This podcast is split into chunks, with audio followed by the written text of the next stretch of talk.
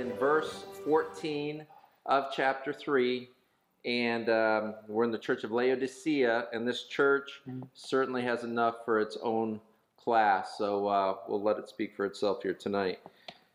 So let's open in a word of prayer, ask God to bless our study, and we will get right on it. And let's pray together. Our Father, we come to you in Jesus' name.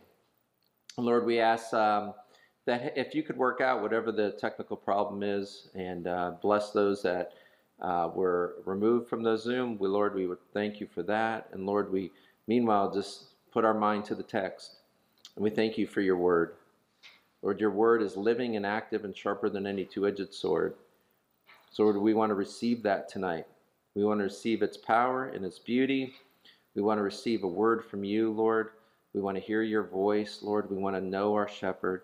And so we pray that you would bless us in these ways, Lord, for your name's sake and all of our lives. We pray these things. Amen. Okay, so picking up our final seventh church, we read in verse 14.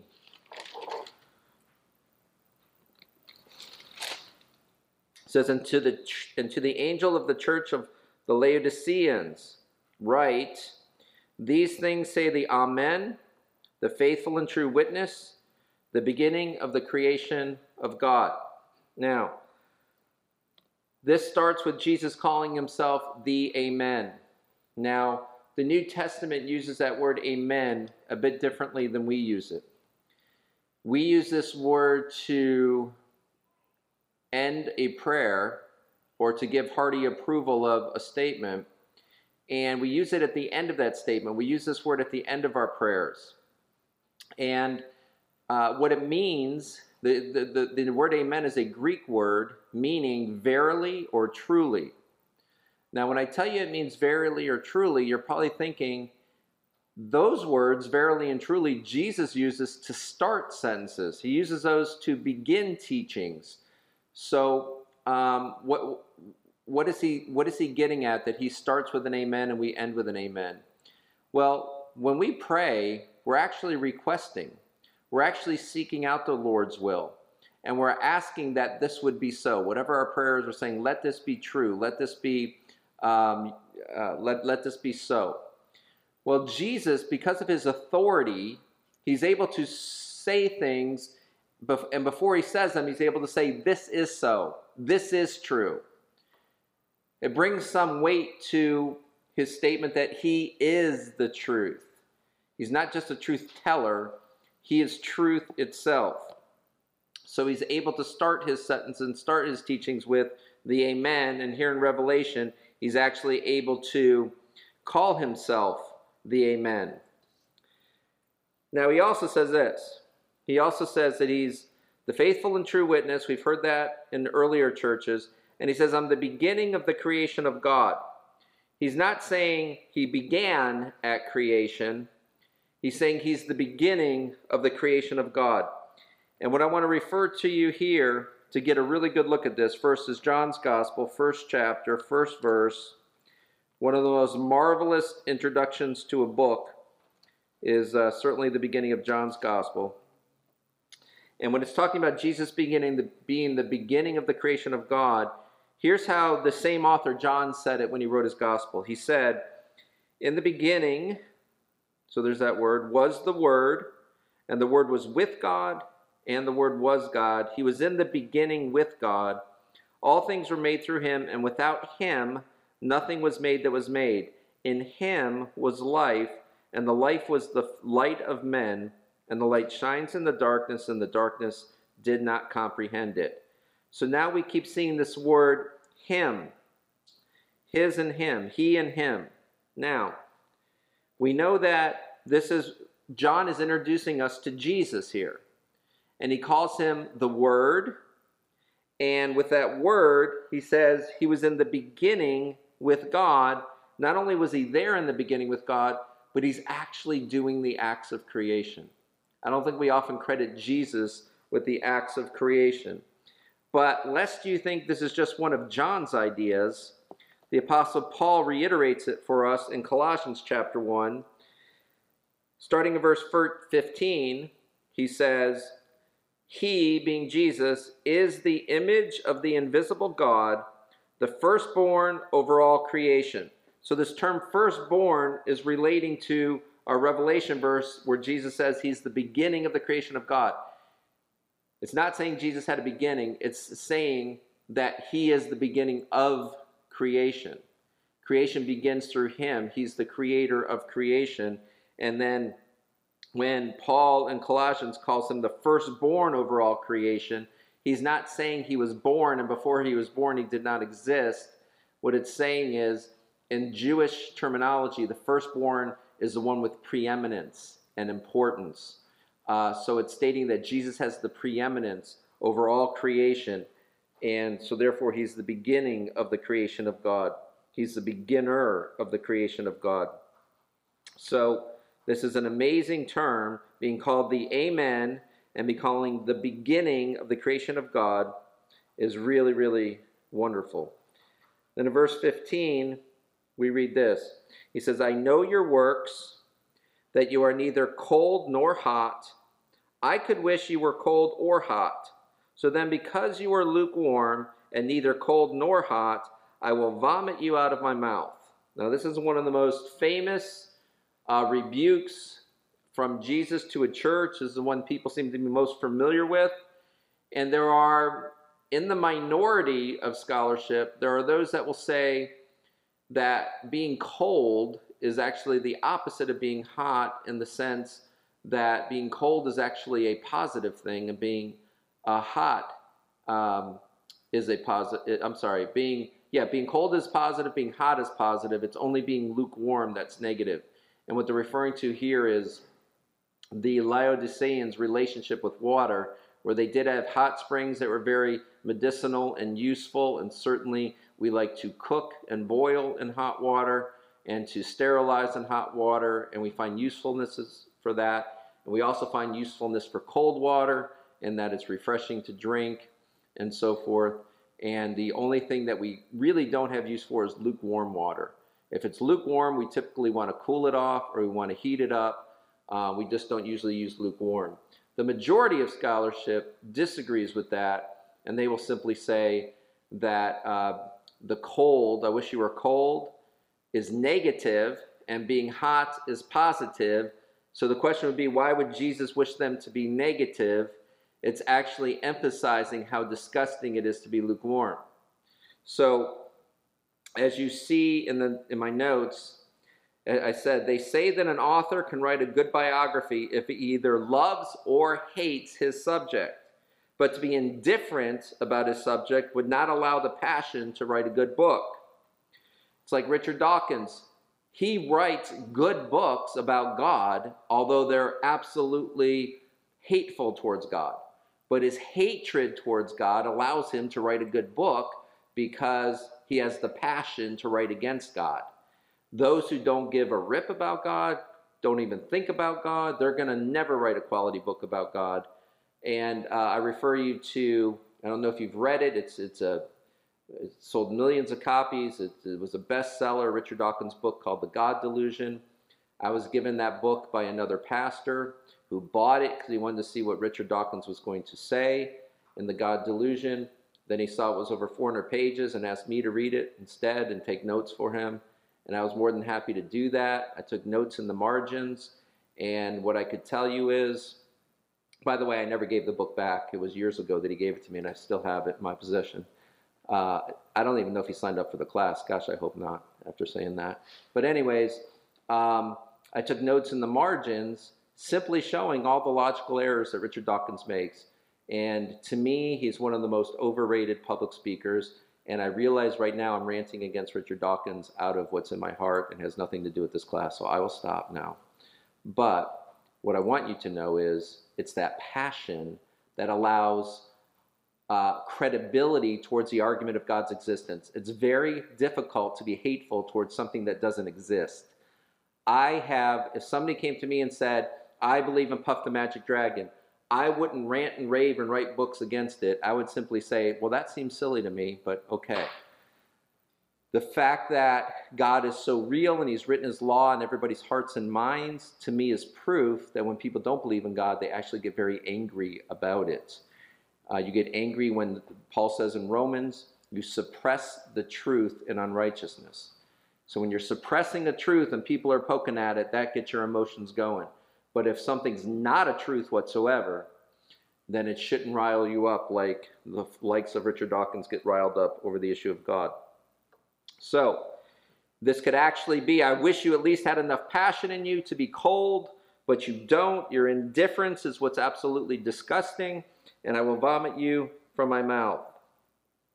Now, what I tell my students is this if I absolutely had to convert somebody, I would much rather have an atheist that I have to convert or ask God to convert than an apatheist. And what I call an apatheist is somebody who struggles from apathy, somebody who just doesn't care. Um, I have those students, and believe it or not, at CCA, I have atheists as well. It's the atheist will actually engage in the conversation. It's the atheist that has thought some things out that can present them to you. And when you have the truth on your side, you don't mind that because truth will somehow relate to all these objections. So it's the atheist that you can actually make progress with. It's the apatheist that there's really there's not even a conversation happening. So I could certainly see the logic of Jesus wishing we were hot or cold, but the lukewarmness is rather disgusting. Now, how does apathy happen? Because people that walk with Christ are probably more in danger of apathy than they are of atheism. So, what? How does apathy come about? Well, I think there's two major things that I have seen that causes apathy. One, when Christ loses his holiness in your heart and he just becomes another guy, just another historical figure, he loses his holiness. And it's also when the church loses its moral authority. So when the church no longer becomes the source for people's spiritual guidance and moral guidance, they instead look to the world for those things, then apathy will set in for Christ. So I refer us back, I think in the second time in the last three or so weeks, to Isaiah 6. It's one of the great holiness passages where the angels of God are around the throne of God and they are crying, Holy, holy, holy. It's the only threefold attribute of God given in Scripture is his holiness. Now, it's also in Luke chapter 5. I love this picture when Peter sees Jesus in front of his eyes go from this is a really cool rabbi to this is the Son of God who is holy.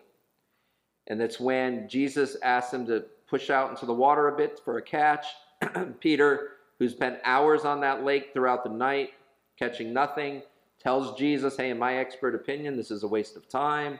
I've been fishing all night and have caught nothing. But because you said so, Lord, I'll do it. And he throws the net on the side, and immediately he's unable to pull in the net because of the great number of fish. He even needs a second boat to come along to help load his boat, and then their boat gets loaded with fish. And then Peter says something extremely unusual for a man who's having a great day on the lake. Instead of saying, Jesus, you and I are going to start our own Peter and Jesus fishing company, he says instead, Depart from me, Lord, for I am a sinful man. Now, what happened to Peter? Well, number one, he's probably having a great need met by this great catch of fish, financial need met by this catch of fish.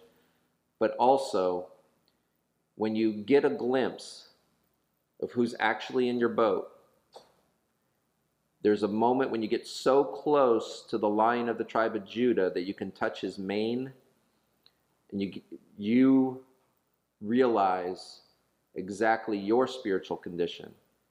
All the pride that made you think you're okay without Christ crumbles. Okay, all the arrogance of I'm a good person and I don't have need of anybody crumbles. And you get a glimpse of God's holiness like every hero of the faith in the Bible that catches a glimpse of God's glory, they all fall to their face as dead people. Holiness is awesome. Now, I know we use that word for like catching a great wave when you're surfing. But truly, the word awesome is reserved for God. He fills us with awe. He takes our breath away. He makes us fall on our face in front of Him because of the visions and the sounds and the images of His glory. So, um, we, if we lose this picture of His glory, we are in great, great danger of apathy. We must keep His holiness in mind. And by the way, Revelation's a marvelous book to keep in mind His holiness. The pictures of Christ we get here are truly wonderful and help with that. Now, what's the second thing that I said we need to fight against uh, to not have apathy? It's we need to not have church just be where we go on Sunday mornings. We need for church not just to be our checklist of there, see, I'm a good person, I went to church. Church needs to be the center of our lives, just like the temple was in the first century. They, they based their, their free time, their recreational time, they based their social time, everything was around the temple. Certainly their feasts, certainly their uh, gatherings together with friends, all of these things were centered around the temple. And of course, their worship was there as well. The church needs to become that again, where our kids play with their church friends and our, our activities during the week are found at our church. Now, obviously, coming out of COVID, we need to kickstart that again the more we get freed up from that um, pandemic. Now, it's moral authority is what I'm really getting at here. It's moral authority that, oh, you know, when are politicians ever going to bring the church in to say, what do we think about this issue and that issue and that issue? We are so far removed from that that it's creating apathy in our citizens, even our Christian citizens. So I'm going to refer you to number 16, because number 16, the moral authority of the church, which is basically Moses and Aaron and the Levites with the temple, is being challenged by a gentleman named Korah. Now, when I say Korah, you probably think of the word rebellion because those two words are hand in hand now. Korah's rebellion. How would you like your name to be attached forever for the whole world that they think of rebellion when they hear your name? Well, how did Korah pull that off? Well, we're going to pick it up in verse 41 of number 16 to see the real threat here. But let me let me uh, summarize a bit for you to get you to where we're at in 1641 of Numbers. Korah approaches Moses and Aaron and says, Why? He says, You guys think a bit too highly of yourselves. We're all holy. How come you have the sacraments? How come you have the access to the Holy of Holies? How come you um, are in charge of the, the, the, priests and so forth? What is different about you that uh, than anybody else in this camp? And Moses warns him to back off from that, and he won't. And he says, okay, we'll see what God says about it. And God immediately tells Moses, get out of the way, I'm destroying these people. And Moses pleads and says, no, it's just these certain men. And Korah, Korah raised up 250 others who agreed with him. And Moses said, listen, put incense in your, and put, put fire in your incense um, altars and show up here with your fire tomorrow. and We'll see what God says. Well, God said, get away from their tents and sure enough, they got away from Korah's tents, and the earth opened up, and, and their, his whole family was swallowed up. And the 250 that followed behind him in this rebellion, the fire from their censers sparked out and burned them all to death. Okay? Now, if that wasn't enough, the people the next day start complaining about this event. Okay? And in verse 41 says, The next day all the congregation of the children of Israel complained against Moses and Aaron, saying, You've killed the people of the Lord. It's calling them murderers. Now it happened when the congregation had gathered against Moses and Aaron that they turned toward the tabernacle of meeting. And suddenly the cloud covered it, and the glory of the Lord appeared. Then Moses and Aaron came before the tabernacle of meeting. And the Lord spoke to Moses, saying, Get away from among this congregation, that I may consume them in a moment. And they fell on their face, faces. So Moses said to Aaron, Take a censer and put fire in it from the altar and put incense on it and take it quickly to the congregation and make atonement for them. So Moses wants to save them from all of this. For wrath has gone out from the Lord, the plague has begun. Then Aaron took it as Moses commanded and ran into the midst of the assembly, and already the plague had begun among the people. So he put the incense in and made atonement for the people. Now listen to verse 48. And he stood between the dead and the living, so the plague was stopped. Now those who died in the plague were 14,700, besides those who died in the Korah incident. So that puts it right around 15,000 people died from this rebellion. So Aaron returned to Moses at the door of the tabernacle of meeting, for the plague had stopped. Now, I underline verse 48. Okay? It says, Aaron stood between the dead and the living to make atonement, and it said the plague stopped. Do you want to know what your pastor does every Sunday? He stands between the dead and the living. He stands between the dead and the living, and he's pleading with God for mercy on people who have the curse of death on their head. We all have the curse of death on our head. The wages of our sin is death. And God anoints pastors to preach to people his word so that that plague will be stopped. That you will understand who Jesus Christ is through the preaching of the word. Faith will be implanted in you, and you'll have eyes to see and ears to hear. And you know, not everybody does. I'm sure you know plenty of people who don't. So, when Korah rebels against this authority of the priesthood, this is what happened. So, we need to hold this authority of our church leaders up in highest of reverence. We pray all the time for revival, but do we treat the spiritual leaders with the reverence that God showed Moses and Aaron during this rebellion. Back to Revelation 3, verse 17. Still condemning or rebuking the church of Laodicea, Jesus says, Because you say, I am rich, I have become wealthy, I have need of nothing, and you do not know that you are wretched, miserable, poor, blind, and naked. So they're becoming blinded by their own wealth. Their wealth is hiding their true spiritual condition. Now, Laodicea was a very rich city, prosperous in clothing, famous for its eye salve. Their wealth made them self reliant so that they felt that they had no needs. Their wealth made them blind to their own poverty, their spiritual poverty.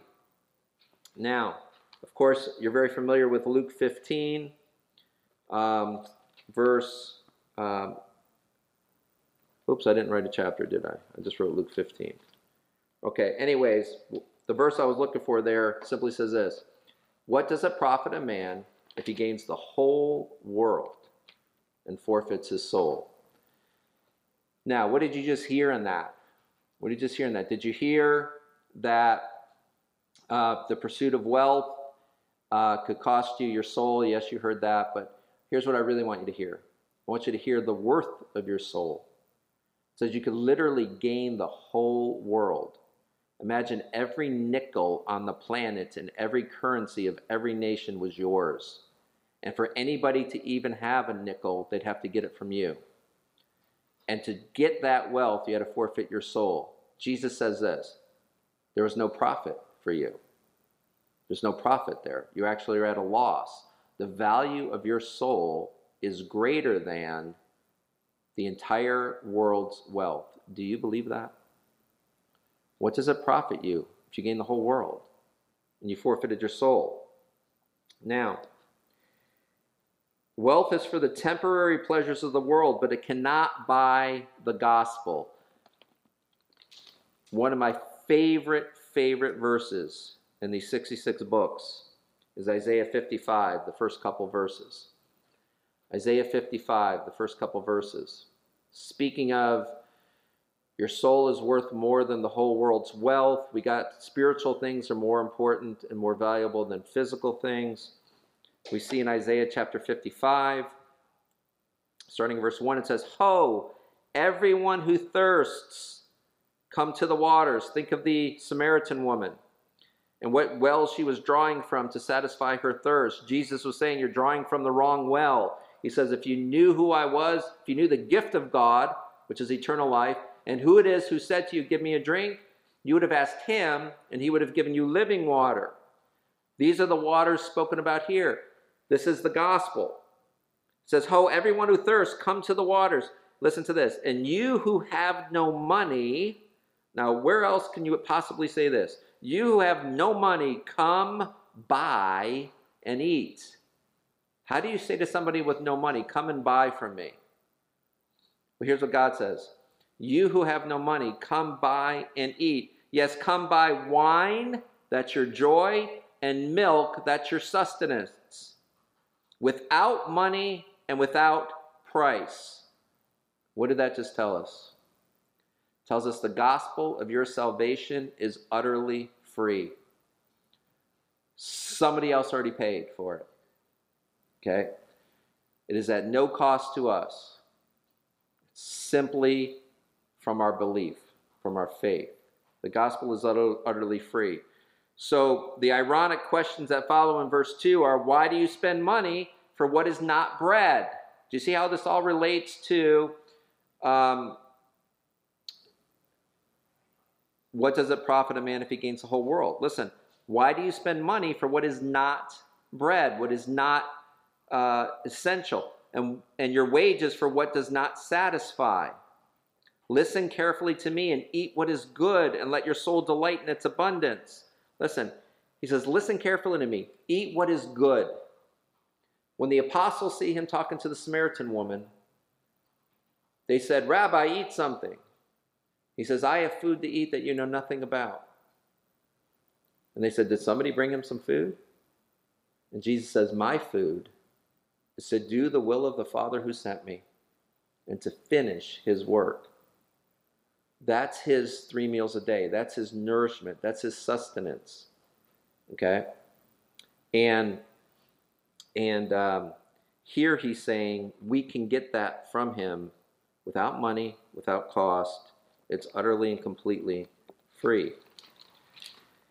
Now, this is why, with all the wealth of Laodicea, Jesus says you're poor, blind, and naked. You really have no spiritual wealth. You can't see. You have no spiritual discernment. And you're naked. You're exposed in front of the world as a fraudulent church. Mm-hmm. Now,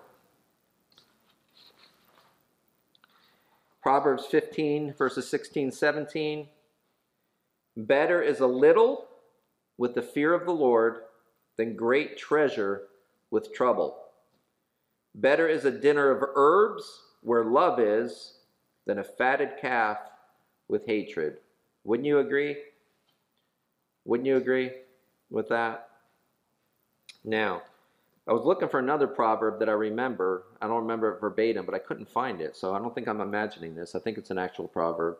But it said something to the effect of hey, the rich always have money for ransom. So if their kid ever gets taken or whatever and there's a ransom, they have the money to pay it. But you know what the vet next verse says? But the poor never have their children taken. Isn't that far better? it's far better. There's a lot of issues that come with wealth, isn't there? All right. Now, verse 18, Revelation 3. I counsel you, okay, after he calls them miserable, poor, blind, and naked, he says, I counsel you to buy from me gold refined in the fire, that you may be rich, and white garments that you may be clothed, and the shame of your nakedness may not be revealed. And anoint your eyes with eye salve, that you may see.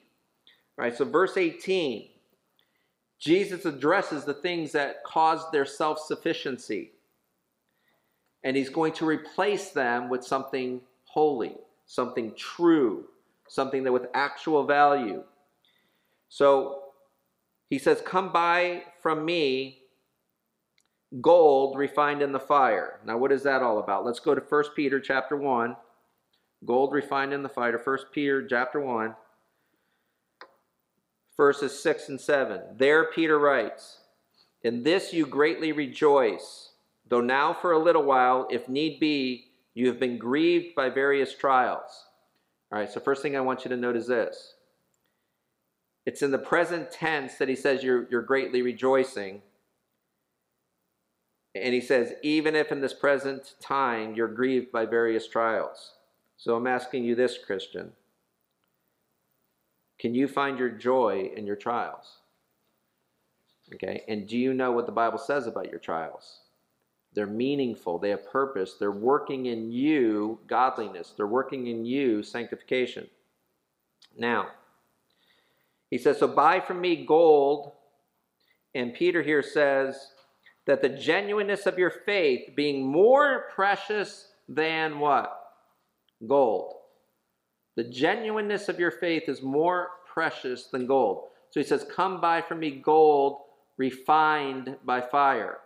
The refining of fire of gold means you're purifying it.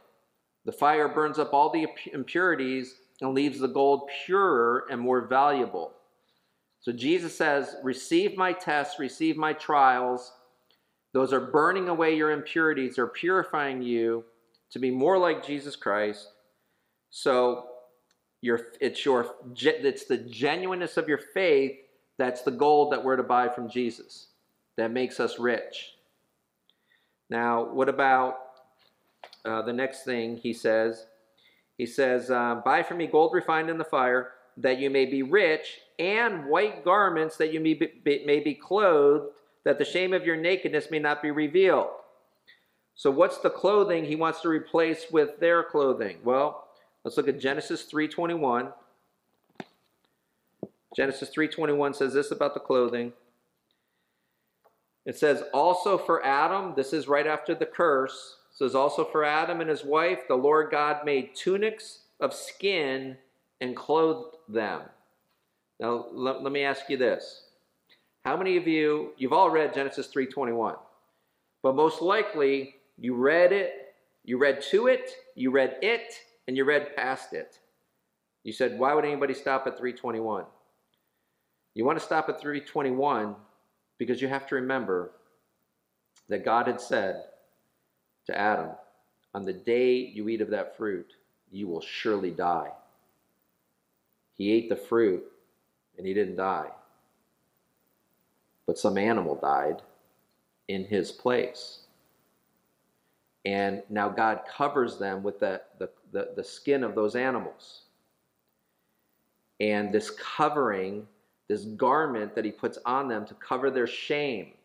The sign that they're sinful is their nakedness, and nakedness brings shame.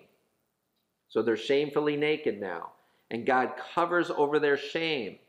All sin brings shame. So we need covering for our sin.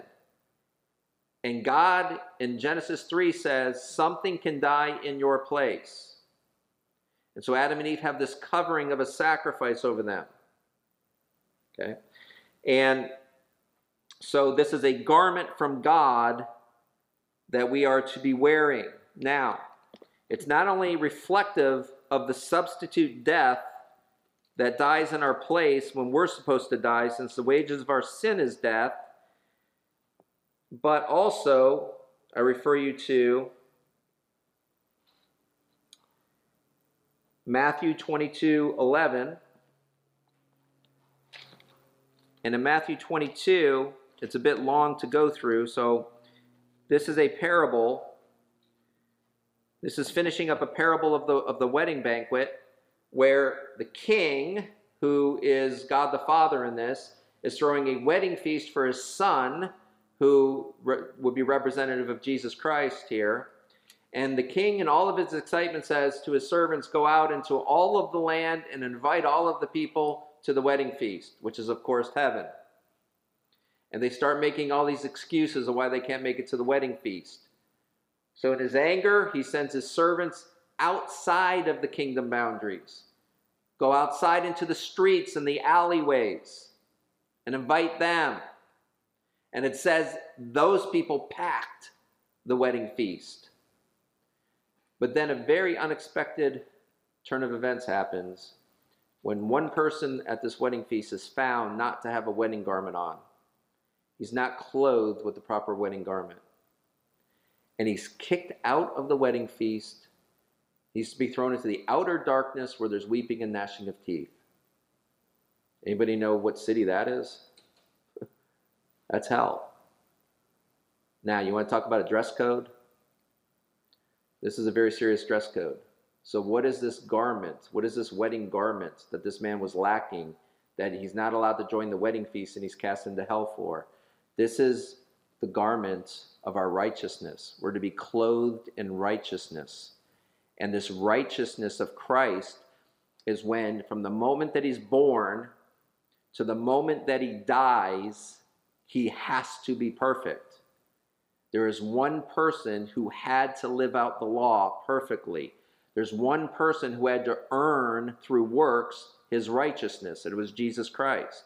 He had to be perfect. It's what he says when he says, I have to fulfill the law. The law is not null and void, it has to be fulfilled, it has to be lived out. He, so he didn't just die in your place, he also lived out the law perfectly in your place that we couldn't do. That makes him righteous.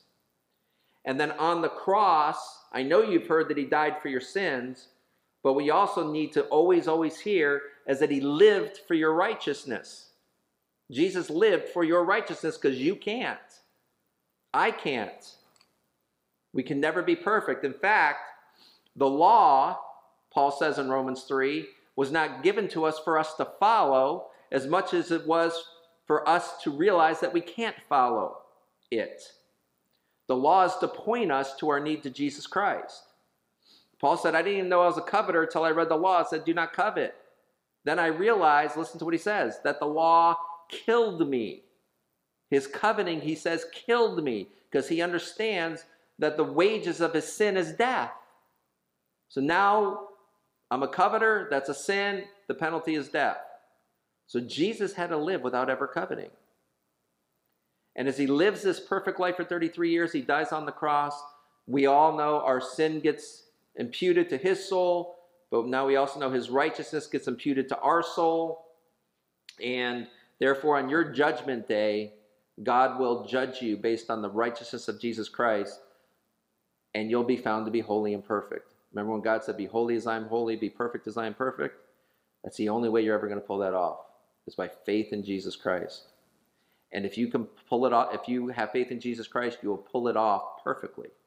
You'll be found perfectly righteous. Isn't that remarkable? Okay, now, so it said, so in Revelation, he says, not only buy from me gold refined in fire, that's the genuineness of your faith. He also says, and white garments that you may be clothed, and the shame of your nakedness may not be revealed. So now we got a picture of that through Genesis and Matthew. And then he says, and anoint your eyes with eye salve that you may see. Now, this one touches my heart most especially. Anoint your eyes with eye salve that you may see. First of all, the Laodicean church had a school of medicine that was famous for what they called Phrygian powder, which was an eye salve for eye problems. Okay? So Jesus isn't using just some randomness here to reach them. When he speaks these words, they know exactly what he's getting at. Just like when he's talking to people of agriculture, he uses farming metaphors. He's talking to fishermen, he uses fishing metaphors. He knows how to reach his audience, doesn't he? Okay? Now, so this eye salve. Now in Mark chapter 8, verse 22. Mark 8, 22. This is one of Jesus' more confusing actions. It says, He came to Bethsaida, and they brought a blind man to him and begged him to touch him. So he took the blind man by the hand and led him out of the town. And when he had spit on his eyes and put his hands on him, he asked him if he saw anything. And he looked up and said, I see men like trees walking. And then he put his hand on his eyes again and made him look up, and he was restored and saw everyone clearly. Then he sent him away to his house, saying, Neither go into the town nor tell anyone in the town. Now, Jesus uses his saliva as eye salve, doesn't he? And in Revelation, he says, Now, every time Jesus heals a blind person, it is not simply for the sake of a blind person now seeing. There's always much more meaning to his miracles. In John chapter 8, Jesus declares, I am the light of the world. And we know from the Old Testament, the Bible says that God is light and in him is no darkness at all. It says that in John's gospel as well. He's light and in him is no darkness at all. And they would have and the tabernacle of the of the Exodus wilderness wanderings, in that tabernacle, they would have to light the lights of the lampstand every evening before dark and let that lampstand burn throughout the night until the sun came up again so that there was never darkness in the in the presence of God. God dwelt in the holy of holies and it says there is no darkness in the presence of God, therefore that lampstand had to always be lit at night. So if Jesus is God and there's no darkness in the presence of God, what does he do every time somebody is blind and in darkness? Every time they encounter Jesus? There's no darkness in the presence of God, so Jesus brings them light. He makes their eyes to see. Okay? So, so Jesus uh, here uses this eye salve, his saliva, to heal this man. Now, he healed other blind people without spitting in their eyes. So wouldn't you just wonder if you're this guy, why'd you get the hawker in the eye and the others didn't have to do that? Well, Dr. Warren Gage, a good friend of mine, taught me this theory, and I don't think it's anything more than a theory. But the book of Hebrews says, For the joy set before him, he endured the cross. And if you ask, well, what is the joy that's set before him? I do think the best answer is that it's you and me. That we're going to be saved through that act on the cross, and we're the joy that's set before him. But there's always more than meets the eye to the scriptures. And when you see Jesus heal people, you see it relate to his suffering. For example, he will have an issue of blood, obviously, on the cross. And so he heals a woman with an issue of blood. And when he sees her joy, is it possible that that's part of the joy that's set before him that allows him to endure the issue of blood on the cross? He will be told by a Roman guard to stretch out his hand to receive a nail. Is that why, instead of just speaking healing into the man with the withered hand, he says, Stretch out your hand, so that he can remember that man's joy as he stretches out his hand for the cross, for the nail? And more than any of those, as Jesus will be blindfolded, and as he's blindfolded and his sight is taken away from him, he is spat upon. So is it possible, is all I'm asking, that as he's blinded and spat upon, he'll remember the joy of this man in Mark chapter 8? The joy that he received when he received the spittle of Jesus and received his sight through that, that that's the memory Jesus was making for himself and was the joy set before him that helped him to endure the cross. Maybe, maybe not. Now, you see the very things that he accuses the Laodiceans of having a false version of, he invites them to the true version. And the true versions are spiritual versions, correct? Do you know the spiritual world is more real than your world that you've experienced with your senses all your life? The spiritual world is more real than that. Okay? So now, verse 19. As many as I love, I rebuke and chasten. Therefore, be zealous and repent. First thing I want to say about this is this I'm in four, five, six different commentaries, um, online things, or whatever, just looking at different people's opinions of these chapters. That verse, 100% of the people I read, not, not, not talking about this verse, talking about this church, the Laodicean church, 100% of the people I read said that Jesus has nothing good to say about this church. It's nothing but rebuke. I say this Jesus said, As many as I love, I rebuke and chasten. Here's what I hear in that I love you guys in Laodicea. That's why you're receiving this rebuke. That's why I'm chastening you. I love you. And when I love you, the one thing I'll never do is leave you. So I am calling you to myself.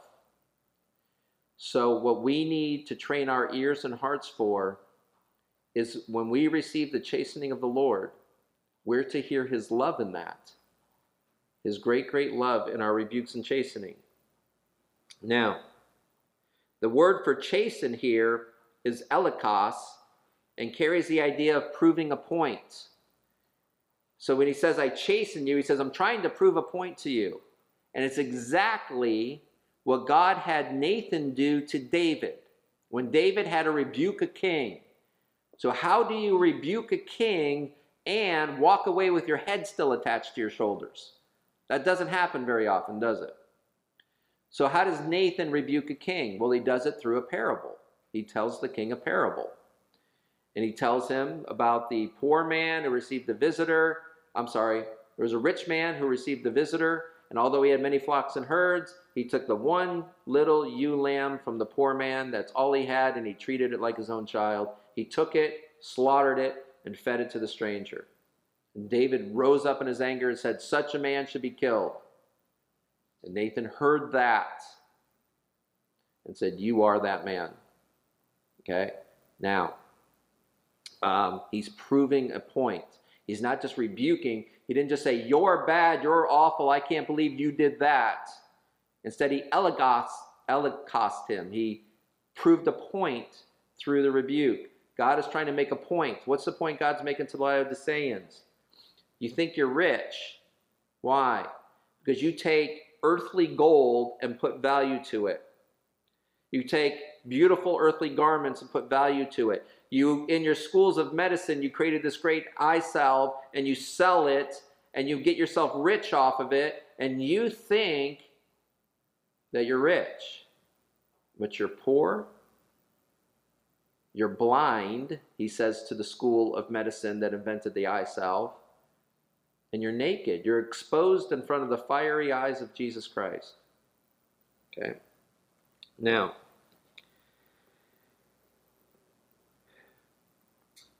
Hebrews 12.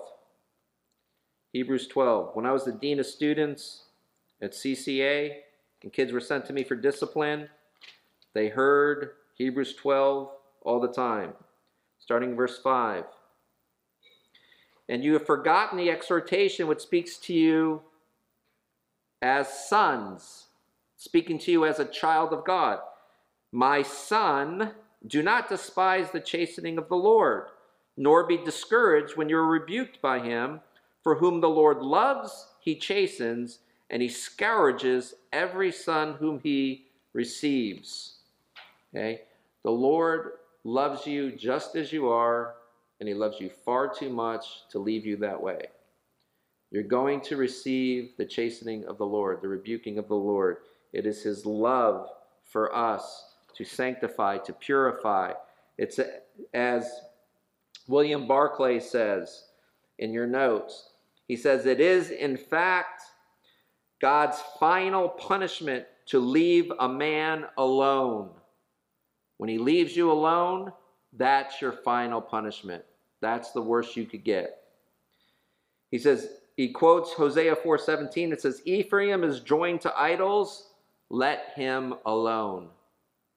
That's the last thing you want to hear about you from God.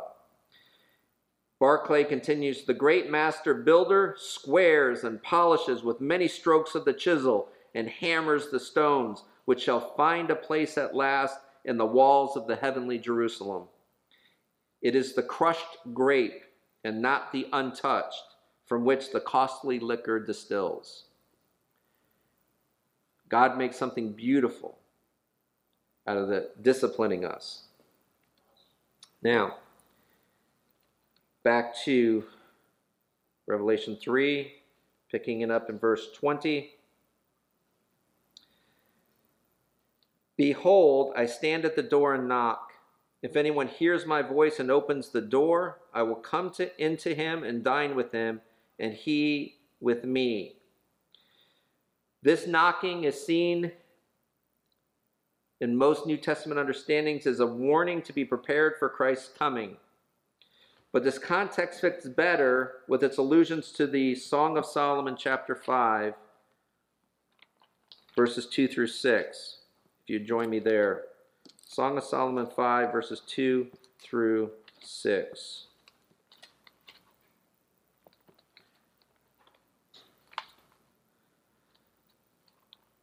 Now, I invited students to go to Song of Solomon with me a couple weeks ago, and I heard one of the kids singing the books of the Bible till he got to Song of Solomon. If you're doing that right now, let me speed you up just a bit. And Song of Solomon is between Psalms and Isaiah are the big books.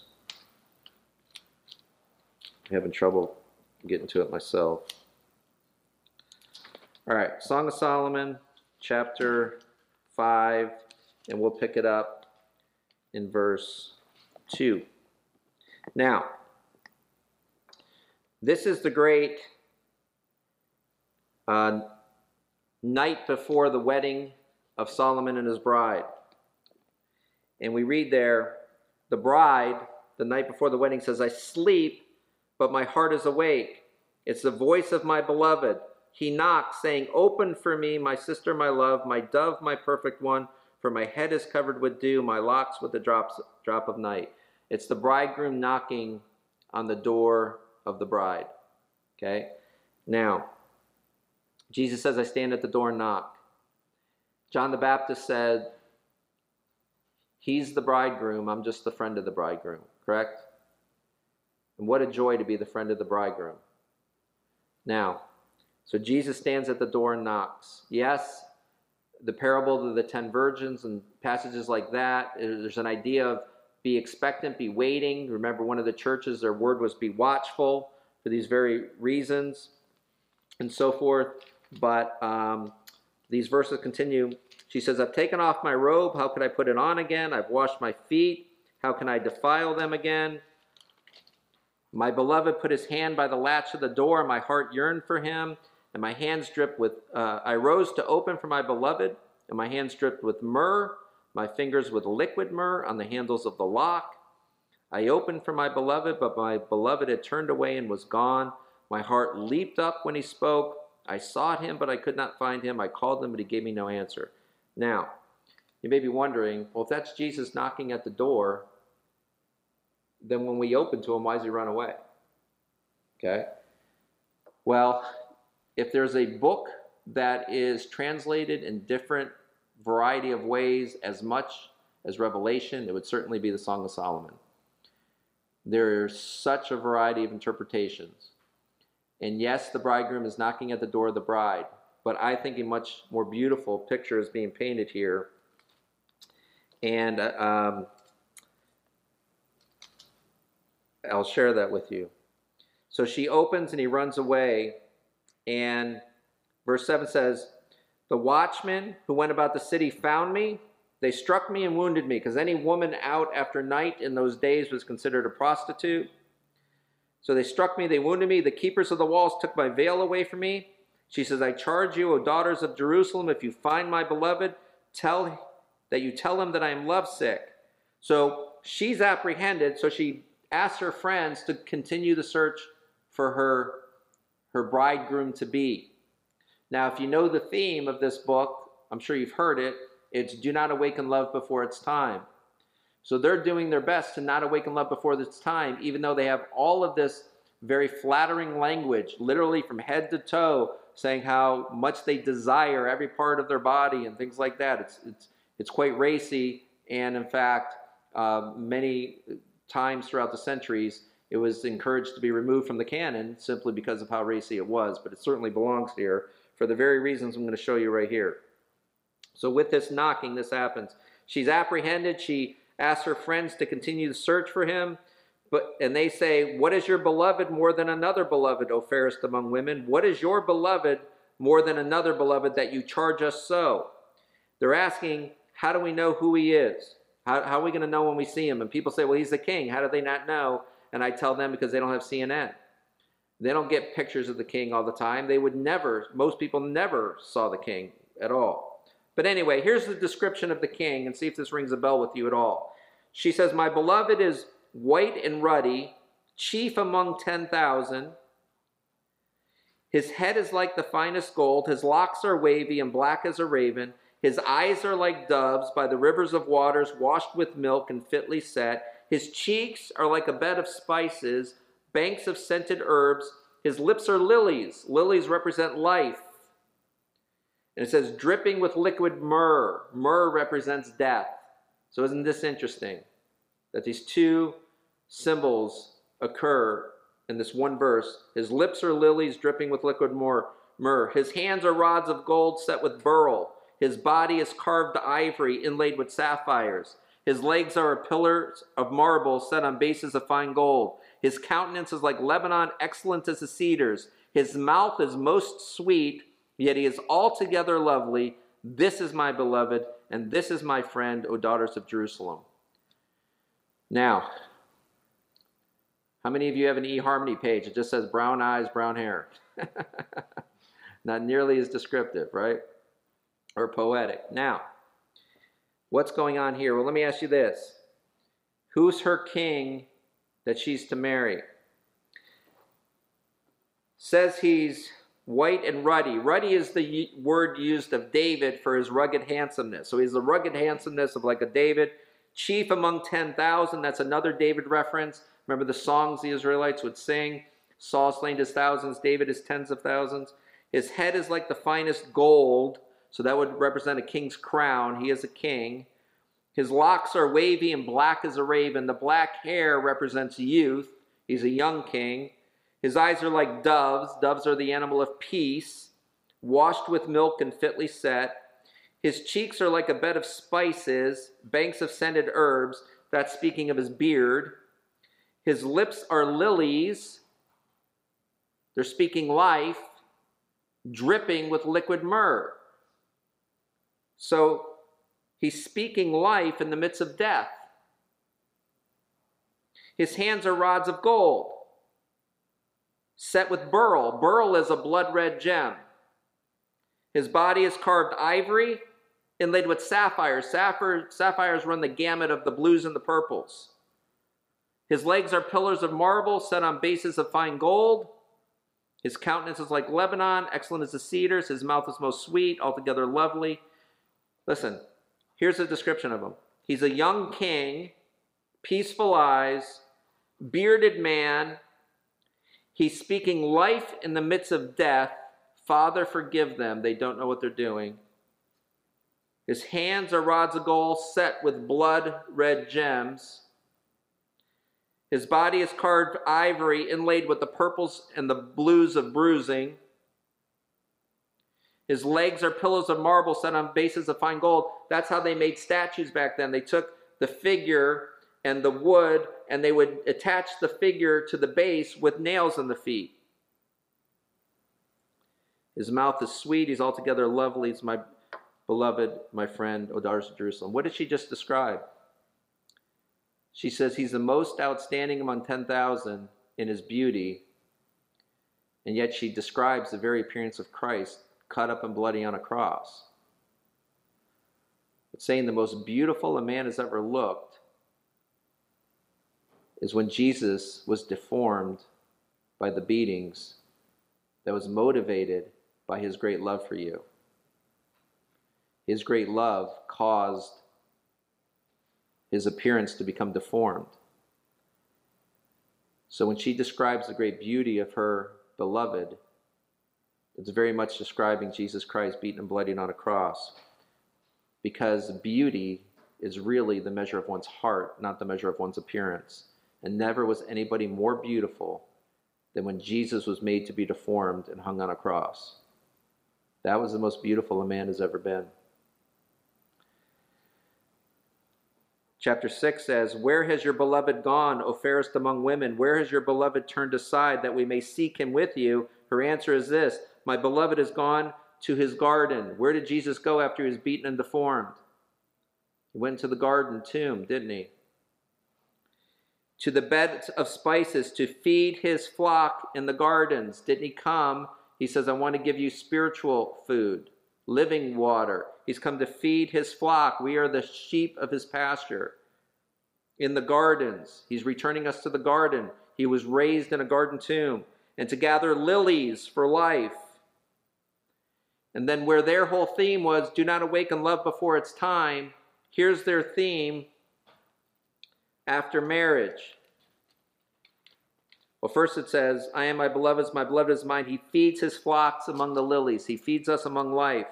Then in chapter 7, verse 10, where the curse upon the woman was, Your desire shall be for your husband.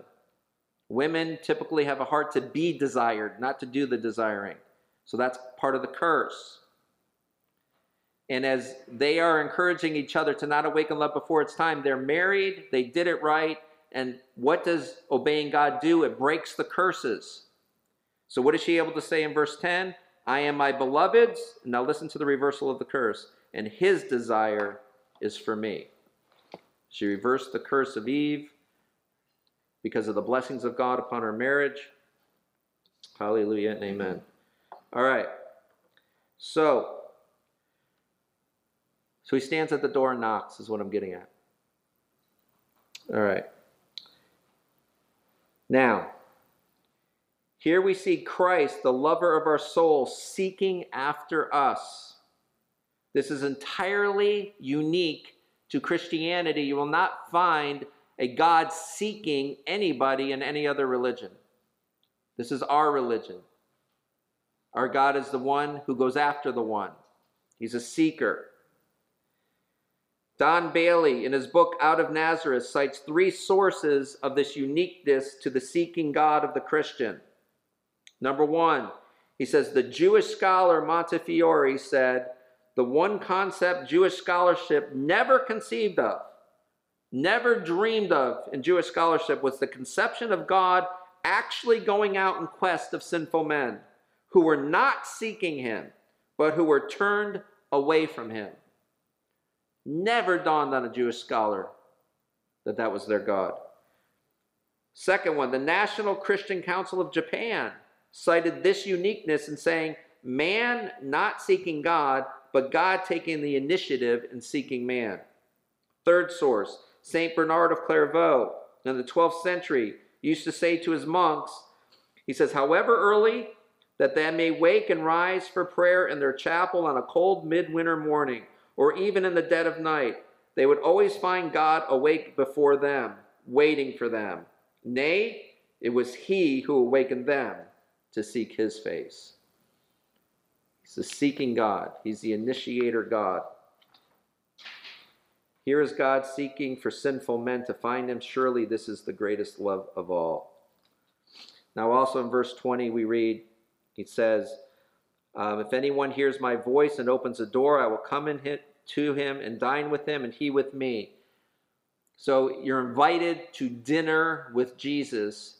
And as you see in your notes, that's wonderful that it's dinner because for them, breakfast was typically bread dipped in wine, and, eat, and lunch was usually just eaten on the side of the road. But it was dinner that you actually arranged the time for, invited the guests to, sat, and for lengthy periods of time, you enjoyed one another's company. That's what you're invited to with Jesus. He will come in and dine with you, and you with him. Verse 21 to him overcomes, I will grant to sit with me on my throne. If you're trying to picture how do I sit with Jesus on his throne, know this that Eastern thrones were usually couch like. So there is room. There is room for you to sit with Jesus on the throne. What a marvelous invitation that is, isn't it? To sit with the king on his throne, that he wants you by his side there. Sometimes we have to just stop and let these things soak in lest we become apathetic, by the way. Okay. Lastly, he says, To him who overcomes, I'll grant to sit with me on my throne, as I also overcame and sat down with my Father on his throne. He who has an ear to hear, let him hear what the Spirit says to the churches. This teaches the path in this passage not only the sovereignty of the one who has the keys to David, we read with an earlier church, and the keys to death and Hades, but we also see in these passages the responsibility of man because he, he knocks. What do you have to do when he knocks? You have to open to him. Or as author Richard Trench puts it, he says, Every man is the Lord of the house of his own heart. It is his fortress. He must open the gates of it. He has the mournful prerogative and privilege of refusing to open. He is blindly at strife with his own blessedness, and he is then a miserable conqueror. Holman Hunt has a painting called The Light of the World, and in that painting, The Light of the World, he paints, uh, he painted on it as a door of the human heart. He's got the human heart with a door on it, and that door has no handle. And when he's asked, why didn't you put a handle on the door? He says, the door of your heart can only be opened from the inside. There is no door handle on the outside of your heart. You have to do the opening to Jesus Christ. This is a great evangelistic tool, by the way, for us. So, with this church of the Laodiceans that has the worst of reputations amongst the seven churches, and those that hold to the theory of the church ages being represented by each of these churches, guess which one would be us? the apathetic church, the lukewarm church. Okay? So let's beware. Now, instead of just calling you to beware of lukewarmness, what I want to do in closing tonight, in summary form, is you see at the bottom of your notes there, I listed all seven churches, and what I did, I said, here's the encouragement they were given, here's the danger that they're in, here's the counsel that Christ gives them, and the reward for being faithful to the counsel. Because you're going to see we're all encouraged in these same things. We're all in the dangers that they're in. We all should receive the counsel that they receive. And of course, the rewards are for us as well as them. So the first church of Ephesus, they were encouraged to, their encouragement was they persevered under hardship. They didn't grow weary. They hated the practice of the Nicolaitans, which was very sensual living. Their danger was those that they would lose their first love, that Jesus wouldn't have the priority in their life. So, what counsel do they get to not be victims of that? They are to remember. We talked about the importance of that word remember. It's what communion's all about. It's what the rainbow is all about, by the way. Okay, it's about remembering. Their counsel is to repent. That's the most common counsel Jesus gives is repent. There is power in repentance. Power in repentance. Okay?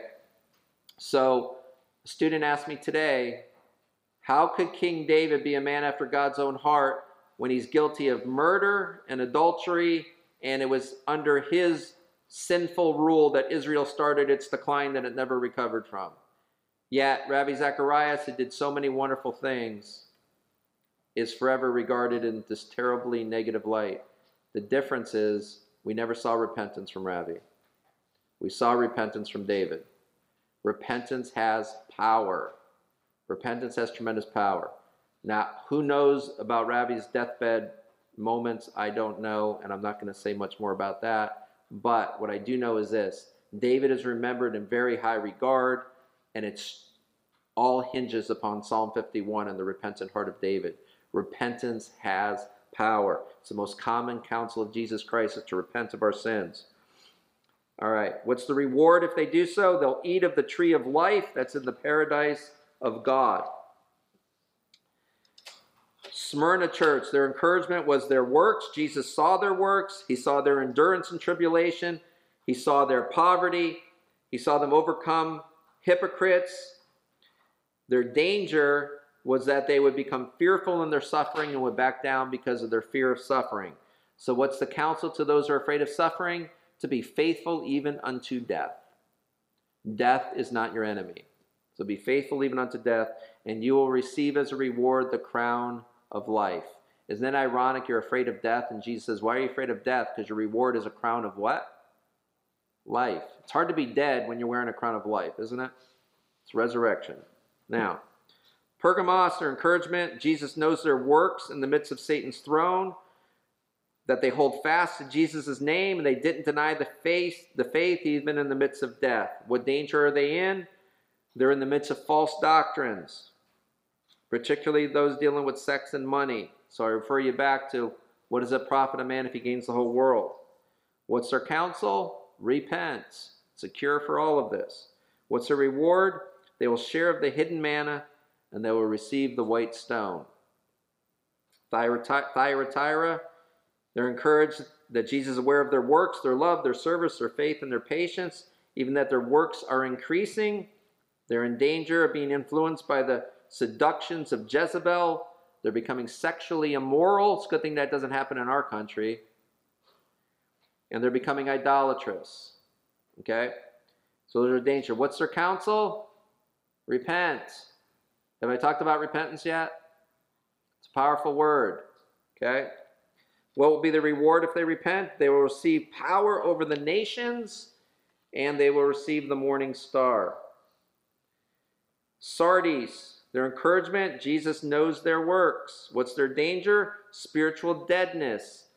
Orthodoxy, they're right in their doctrines. This isn't a, a problem with their doctrines, it's a problem with the heart behind it. They know what they know, they just don't have this is they, they don't feel what they're supposed to feel. In other words, listen, the cross should move you, right?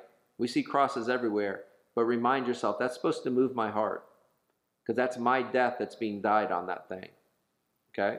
So it's orthodoxy without heart. What's the counsel? Be watchful, remember, and repent. And the reward for doing so is to walk with Jesus in white, and your name will not be blotted out of the book of life. Church of Philadelphia's encouragements, their works are known. That's a very common thing that he's saying. I know your works. I know the things you're doing. I know your works. They have kept his word, they did not deny his name, and they have persevered. The dangers they're in is not holding fast to what they have. Okay, so there's a diligence involved with your spiritual life. You don't hold fast to what you have. Okay, I literally try to make it a point to never, ever, ever leave my house without reading the Word of God first. Never to see anybody outside of this house without having the Word in my heart. It's my way of holding fast to what I have. Now, what's a reward for doing so? You're made a pillar in the temple of God. That means a permanent part of the temple. Uh, the name of God and the name of the new city of God, which is the New Jerusalem, as well as Jesus' new name, which I don't know what that is, is written on us for that. Becomes a part of us. And then finally, this Laodicean church, their encouragements, and I would love to see this in more books. Jesus loves them.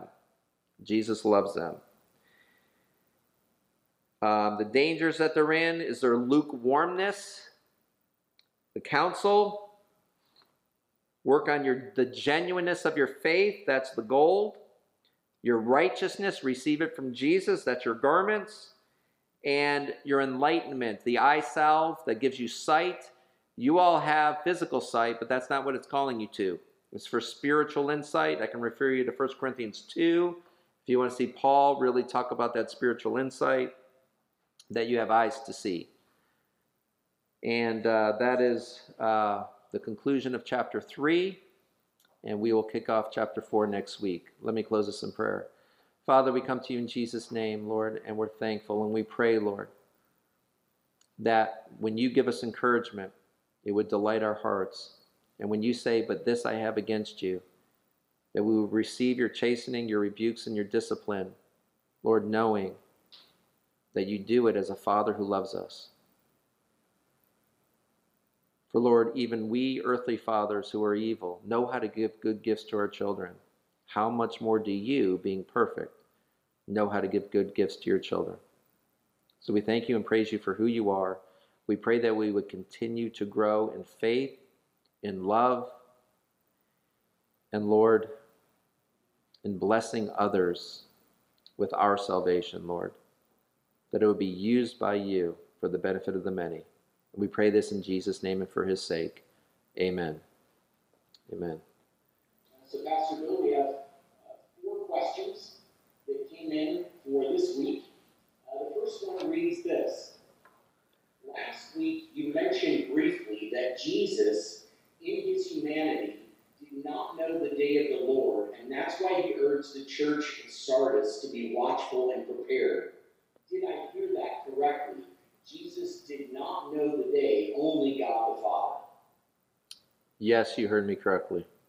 He is the, uh, he states himself that not even the angels in heaven, nor the Son, but only the Father, know when he's coming again.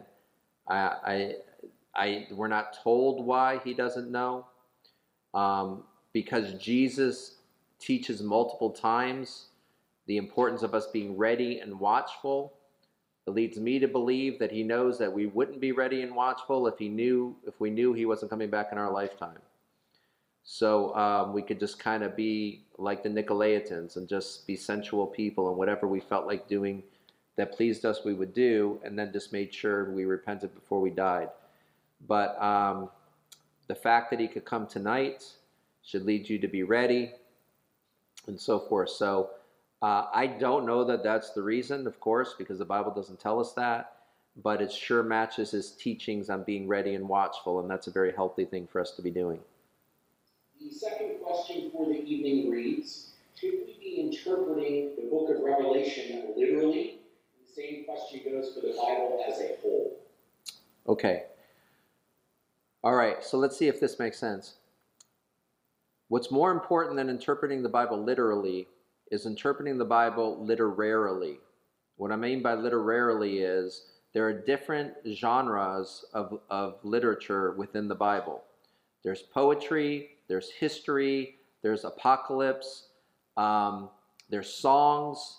Um, so we need to know what genre it's being written in. You certainly would not take parables literally. Uh, I know none of you do because all of you that I can see your eyes you are supposed to gouge out one of those every time you sinned lustfully, and I know you haven't made it this far without doing that. So the fact that you have two eyes means you have not taken that literally. If you have two hands, you have yet to chop off a hand for sinning. So you knew not to take that literally. Um, you're to take it literarily. It's a parable, and it, it, and Jesus loves the the uh, dynamic of hyperbole, extreme exaggeration to make a point. Um, it, it's one of his teaching techniques. So um, as far as that goes, if you're if you're talking literally in the sense of whatever it says you do, you're going to be in great error very often. So you have to know the genre of literature that you're in. Um, the view of Revelation that we hold as a church is the most literal view of liter of Revelation of all of the views. Yet, even with that view, we certainly know that there's not a one to one correspondence between symbol and reality. Um, these things are used um, apocalyptically. The very nature of apocalypse is symbol. And I think I said this on week one that the major persecution that John is under and his people are under would lead to them write, writing an apocalyptic language. It's coded language that if it goes into the wrong hands, they'll have no idea what's being written about. But put into the right hands and the intended hands, they'll understand the symbols. Um, and, and, it's my belief that they would know them through the Old Testament and they would be able to interpret what John is saying. So um, there's a very much a yes and a no to do we take the Bible literally. Um, certainly, when you hear that God loved so loved the world that He gave His one only Son, that's very very literal. It's the genre of history. It's telling you historically God has moved in this way.